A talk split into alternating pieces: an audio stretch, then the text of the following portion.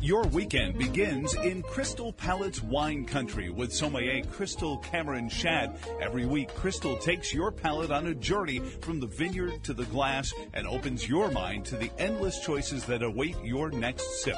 Uncork your passion starting now on your trip through wine country on C-ville 1075 and 1260 WCHV. On the show today, Stephanie Wright from Lovingston Winery will be joining us in just a moment. Stephanie is an assistant winemaker, manager, daughter of the owner. She wears many hats over there. Now, if you've never been to Lovingston, it's located about 45 minutes south of Charlottesville down Route 29.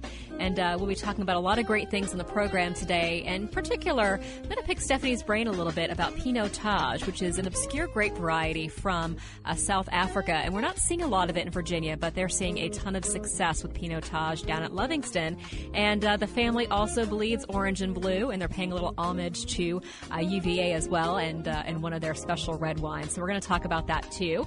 And a little later in the program, we're talking about the Keurig of wines. Our friend Joe Thomas filed a special report from Las Vegas at the Consumer Electronics Show about this new wine phenomenon, and he'll let us know when it will be available in the states. But up first today, we want to welcome Stephanie to the program. Stephanie, thanks so much for coming by the studio today. Thank you for having us, Crystal. We're really, I'm excited to be here. Lovingston's excited to be represented here. So wonderful. We're just seeing um, so many amazing Virginia wineries. People are really starting to uh, pay attention, and the growth has been amazing. I moved to Virginia in 2006, and to see the growth over the past 10 years has been remarkable. And I know your family uh, came to Virginia uh, to start the wine, uh, to start their winemaking ventures, uh, 2002, right? Correct. So we were um, the hundredth bonded winery in the state of Virginia.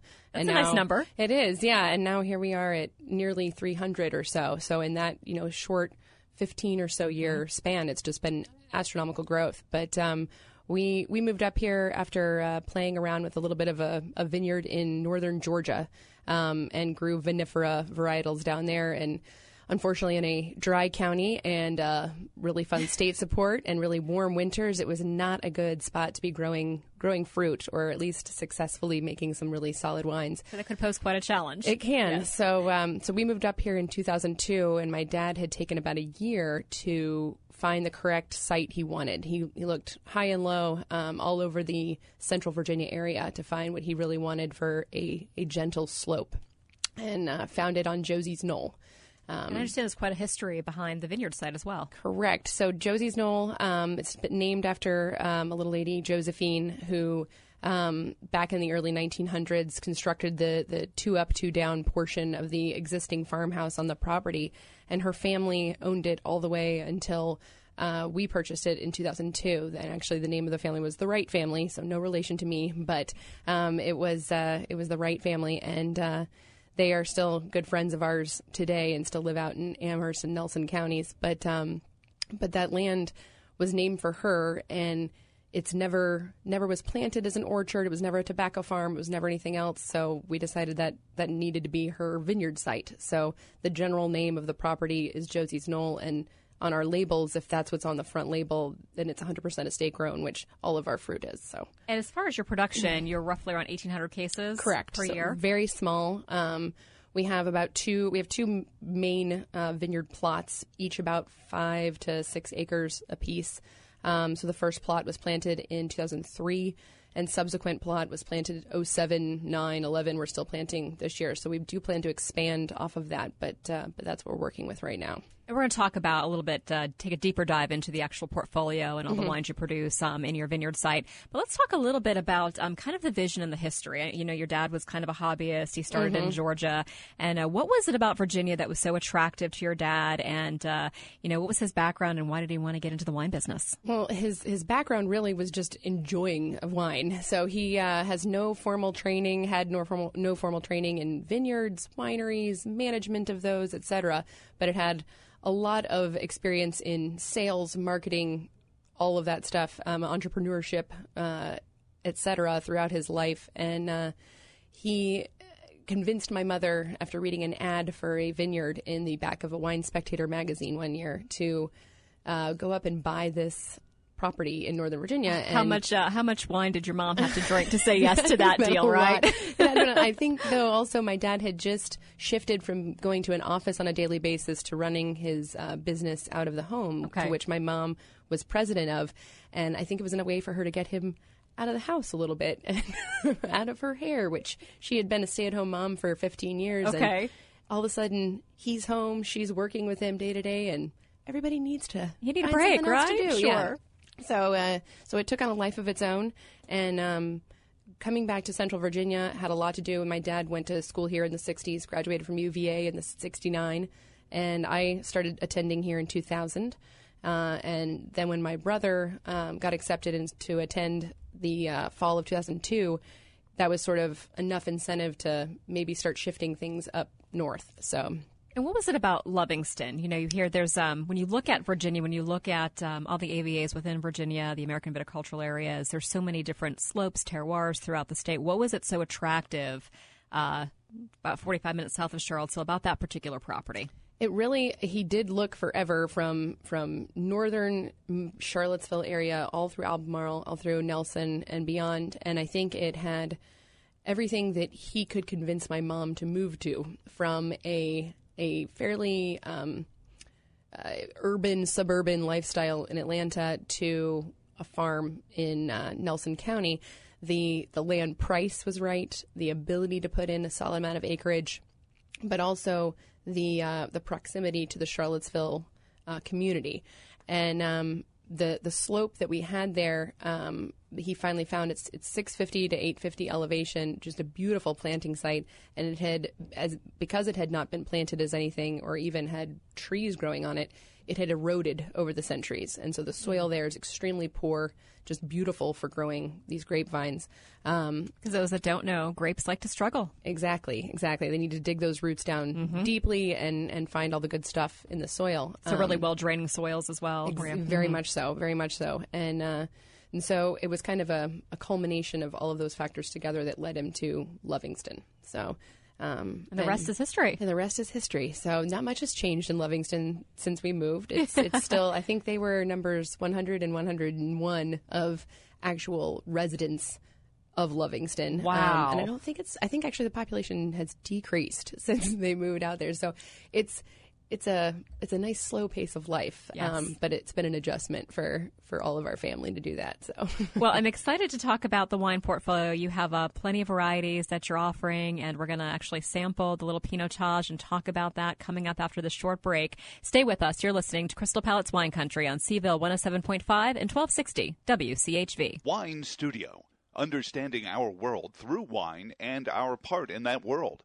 Wine Studio is a Twitter based beverage education program produced by certified sommelier Tina Morey, who's worked in the food and wine industry for over 20 years. Wine Studio is grassroots marketing for beverage brands, regional organizations, PR firms, all who would like to reach millions each weekly session.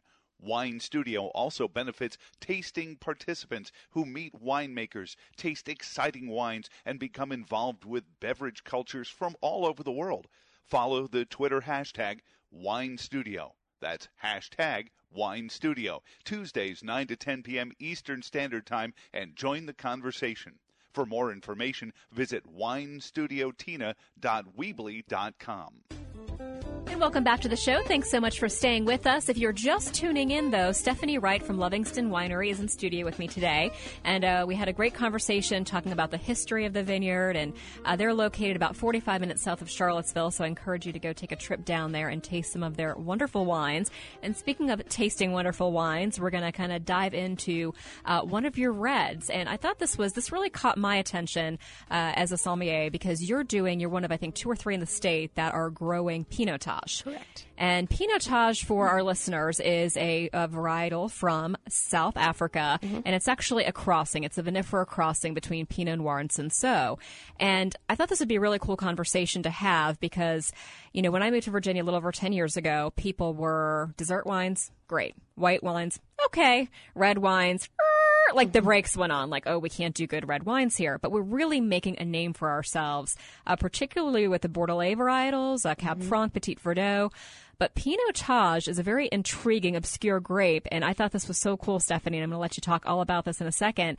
Is that this was the first label under Lovingston is a Pinotage. Mm-hmm. So That's tell us exactly right. about the inspiration behind diving into such an obscure product. Yeah, well, um, our head winemaker, Riaan Rossouw, um, is originally from South Africa and has grown up with working with Pinotage, working in, with a lot of the, the varietals that do so well down there. And um, we sort of stumbled upon the fact that there was a little bit of this Pinotage growing in Gordonsville, um, only about a third of an acre. And uh, and at the time in 2005, when we were getting ready to produce our own reds and our winery had just been constructed, um, this sort of fell into our laps as a as a way to to try out something completely different. We had Merlot and Cabernet Franc growing at the time. Um, a lot of people do.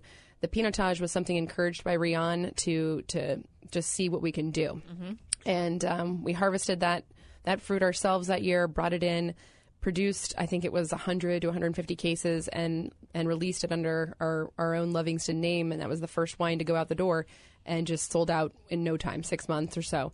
Um, and it was such an odd thing, and it, it, it gives you this Pinot Noir characteristic. It kind of gives you this this pretty fruit, um, but it gives you a bit of an earthiness, a bit of a, of an oomph on the back end there that's just not typically seen in a lot of Pinot Noirs. And you don't see Pinot Noir really growing in Virginia either. There's very Um, few places, Ankida has really been the hallmark of Pinot Noir, and it's because of their elevation. Exactly, and um, and they're very recent on the scene, Mm-hmm. and so Pinotage we were hoping was sort of um, a bridge between not growing Pinot Noir at all or um, or growing Pinot Noir itself, and our vineyard site for sure cannot handle Pinot Noir. Can you speak to um and if, if you have the I know you, you help out uh, Yes. Rihanna's assistant winemaker to Cinsault, which is the crossing with a Pinot Noir. Now Pinot Noir requires kind of usually a cooler microclimate, Mm-hmm. Tends to do better as you know mountain fruit.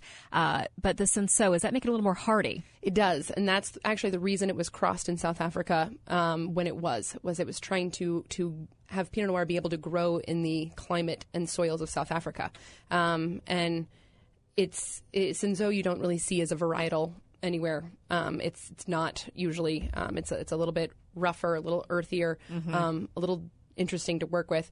Um, but it, it and you think about the climate in South Africa and you think about the climate here in Central Virginia and how completely different they are, the soil types, the all of the microclimates, and this Pinot Noir or this Pinotage the, what comes off of off of our site is a lot more of that Pinot Noir side mm-hmm. rather than a little bit of the more rustic side, which a lot of people kind of put the brakes on Pinotage at all because of what they're tasting in what's exported here. So And if you've had a chance, Mm-hmm. listeners uh, listening in right now, if you've had a chance to have Pinotage, it is a love hate relationship. People love it or they Mm-hmm. hate it. Typically from the South Africa, the South African style, and that's because a lot of, unfortunately, what's exported to America is not the highest quality. With so many other things as well, Correct. Um, like a lot of Pinot Grigios, for example, you get the watered down versions. You don't get these great nuances uh, from Veneto. Mm-hmm. Exactly. Um, but speaking of Pinotage, we have the 2014, Correct. and this is Josie's Knoll, right? Yes, this is actually called Gilbert's Vineyard. Gilbert Oh, was my okay. grandfather, um, and he was instrumental in, in moving boulders well into his 80s and, and Oh taking goodness. care of vines and things like that. So he lived Kept on the him young, property. right? Yeah, um, so he was he was phenomenal. So with everything he did, Gilbert's grape, Uh, right? exactly. Gilbert.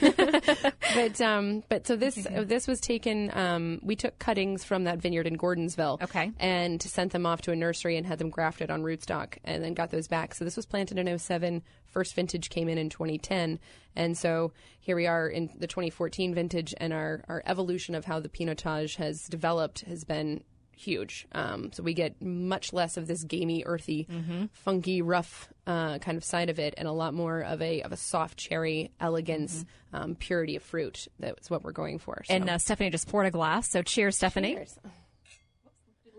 There we go. There we go. gotta, you got to do that. So love the sound of clinking glasses, right?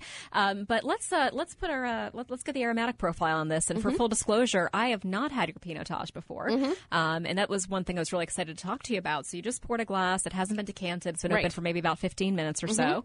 And as I'm swirling my glass, I am getting a lot of Pinot-like characteristics. I mean, you've got that There's definitely the cherry. Cherry is very predominant, but that almost like an underlying of kind of like a craisin kind of note. Definitely. Um, some soft raspberry, like a summer ripe raspberry. Absolutely, absolutely. Um, this particular vintage, the 2014, um, we don't get a lot of the the super savory notes. There's herbal, but there's Mm-hmm. not. It's not the overpowering that we've had in the past, or that you can kind of see sometimes in some of the uh, the other Pinotage um, you can get your hands on.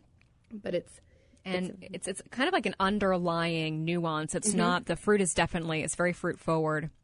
You get some soft vanilla in there too, but I like that it's almost this um kind of this grilled meat component to it. But if you think of like a bouquet garni, uh, lamb chops marinated in rosemary, I'm kind of getting that grilled herb quality to it as a as kind of a hint underneath as a backbone to the fruit. Exactly. And the palate. Um, so I wanted to mention if you haven't had a Pinotage yet, one thing that really um, kind of stands out for a lot of people, especially the South African style, the the less expensive ones tend to have this really uh, strong acetone quality, which is very off putting.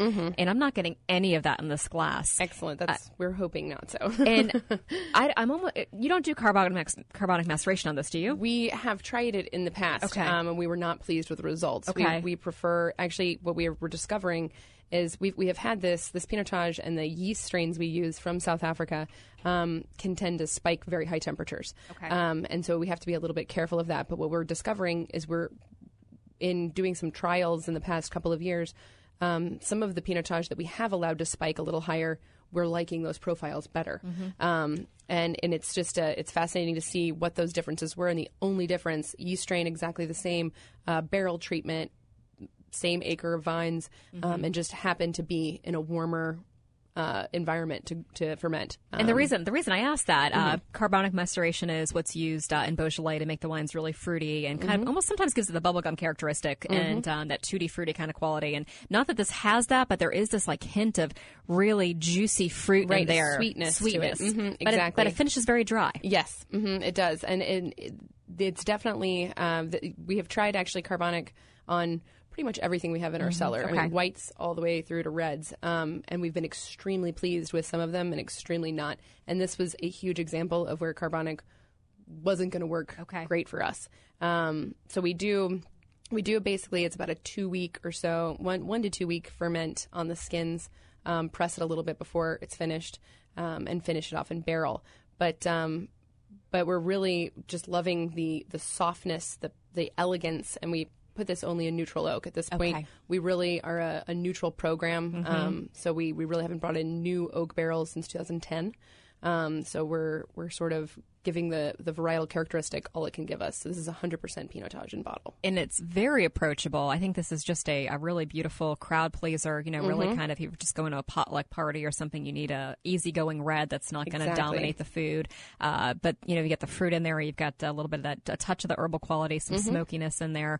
I, I noticed the tannins have really nice kind of pliant structure to them. It's uh, you know so. they're a little There's bit more nothing aggressive. Mm-hmm. nothing aggressive about it, but it's a little bit more mouthfeel than a typical Pinot. Exactly. Mhm. And the acidity is really mouth-watering. It's a really nice uh, on its own, or it'd be a great food wine as well. And I'm thinking beautiful charcuterie plate would be just a Mm-hmm. Yep. genius match with this. And We are we're doing a little bit of a of a whole berry ferment in with our, Okay. our crush. It's not uh, the 2014. It was much less than what we're doing now, but it uh, but I, I do think that the the fruit quality and the softness of tannin can be attributable to that as well. And What's the price point on the Pinotage? So this one is around uh, retail about 24 to 25 dollars. That is a, a great value for a really good, solid red Pinot wine, Pinot Noir esque wine. You're not going to find a high end Pinot for Correct. under thirty dollars. Correct. Mm-hmm. And this is something that if you love Pinot Noirs, this is going to fit that bill for you. Exactly. It's a really nice site. I encourage you to check out their website. And it's lovingstonwinery.com. Correct. Right? Yes. Um, before we go, I have uh, two other things I want to talk about with your red collection. So we talked a little bit about uh, paying homage to UVA at the beginning of the show. Yes. And I understand you have a, a red blend that does that. do our Rotunda Red. So this has been a blend for us since our first year in 05. It has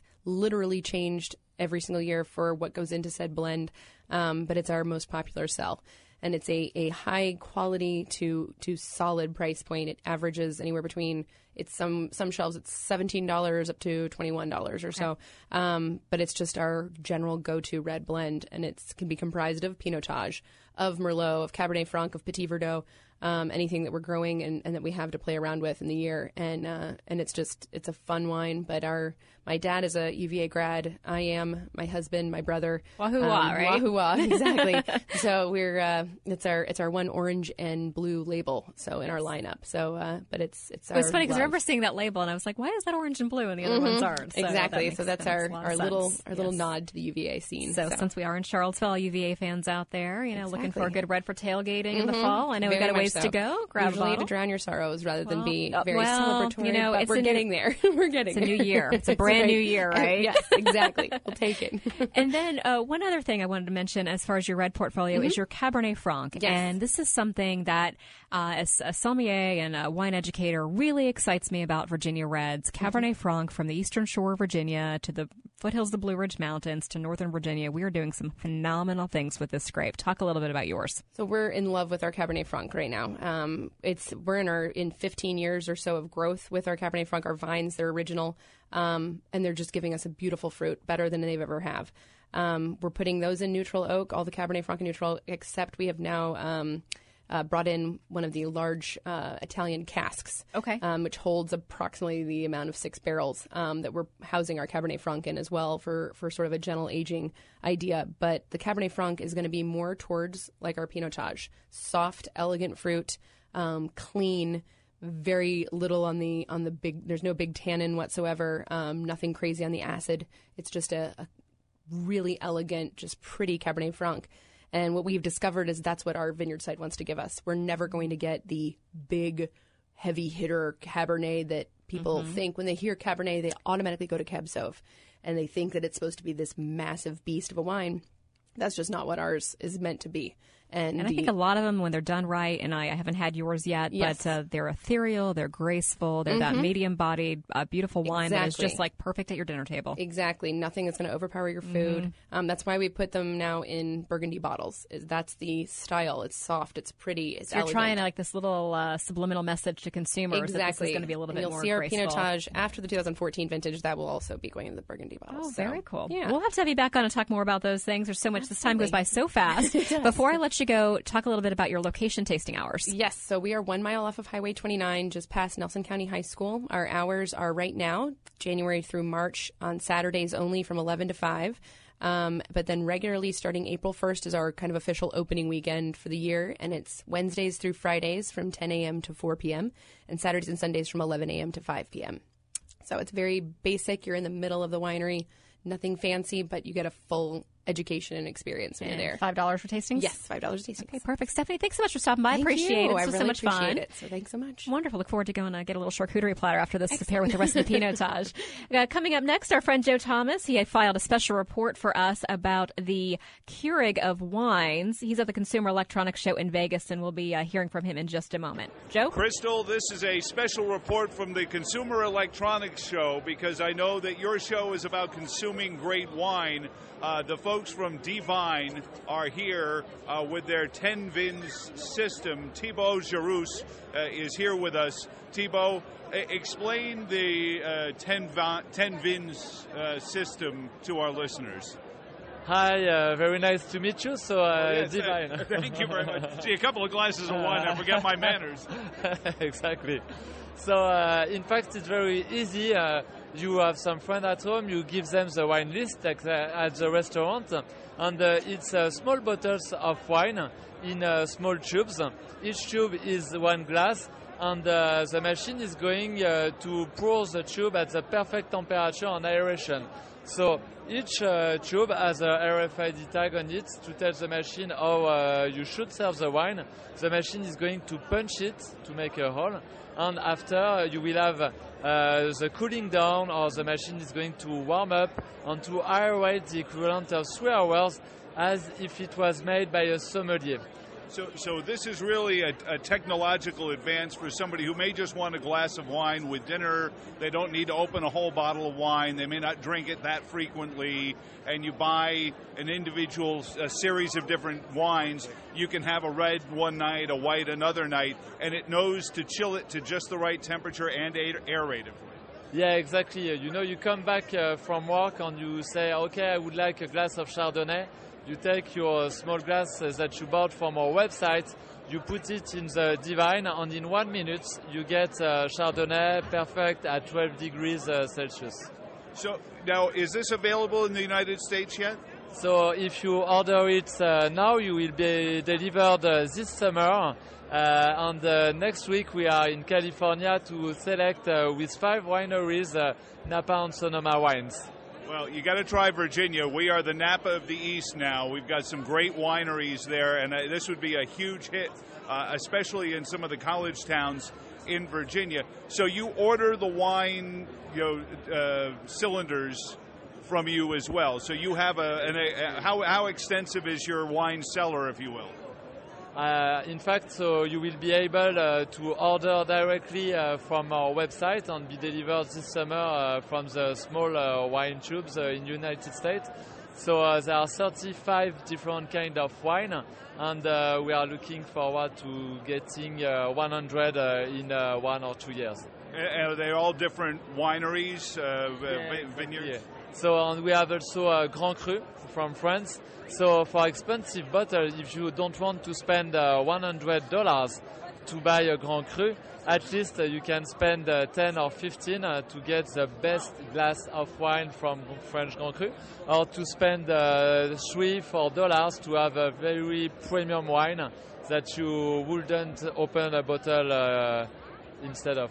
So, so where is the goal? I know your marketing materials say this is the Keurig for wine, and eventually, as the Keurig got more and more popular, more and more coffee makers said we want to be in your packaging. Is that uh, you know something a goal of D-Vine is to get all the wineries or as many as they can to be making wine by the glass in these cylinders to, to market with your machine? In fact, we want to keep it simple uh, because. Uh, uh, Uh, we have only, uh, for example, uh, one uh, or two Malbec, uh, two or three Shiraz, and so on. And if you have 500 references of wine, it can be very hard for a consumer to choose and we we want to make it easy for people who are not experts in wine okay, to, okay. to, to get the best of uh, expertise of French sommelier, but in an easy way. So uh, it's uh, it's really a, a, matter not to have too much wine to keep it simple. 100 uh, is a, a good number for us. So, so do you market this only from your website, or in France, do you have like, can you go into a store and buy this? In France, you can go in department store, uh, for example, Galeries Lafayette, and maybe uh, maybe in United States we'll be able to do so in few months. Well, because I was going to ask if you're looking for a distributor, I've got some free time in the afternoons. Ah, okay, and you can also make the selection with us. well, thank you so much, Thibaut. Uh, the website again is is uh, D-Vine uh, D dash V I E N E dot F R. So, welcome to the United States. It's a brilliant idea. Can I finish the glass of wine you made for me? Yeah, and uh, cheers, and uh, I hope that you will be able to uh, to taste uh, American wine in few weeks. Oh, and there's some good ones. You've got to come to Virginia. Crystal, this is awesome because it, you know it only takes a second to get this tube to the right temperature, aerated, and into your glass. It is amazing. This is Joe Thomas reporting for Crystal Palates Wine Country. Hey, thanks so much for that special report, Joe. I know it was a tough assignment. If you'd like more information, that website again is d-vine.fr or 10-vine.com. That's 10-vine.com. A big thanks to our sponsor for January, Wine Studio. It is a Twitter-based education program that airs every Tuesday on Twitter at 9 p.m. Eastern Time. And this month it's all about German wine. So join the conversation Tuesday nights, 9 p.m. Eastern Time on Twitter, hashtag Wine Studio. Thanks for joining me in Crystal Palates Wine Country this week. I look forward to being back with you next Saturday. In the meantime, to check out past episodes, head over to crystalpalate.com and click on the podcast tab on the top of the page. Here's to a great weekend filled with love, laughter, and fabulous wine. Cheers.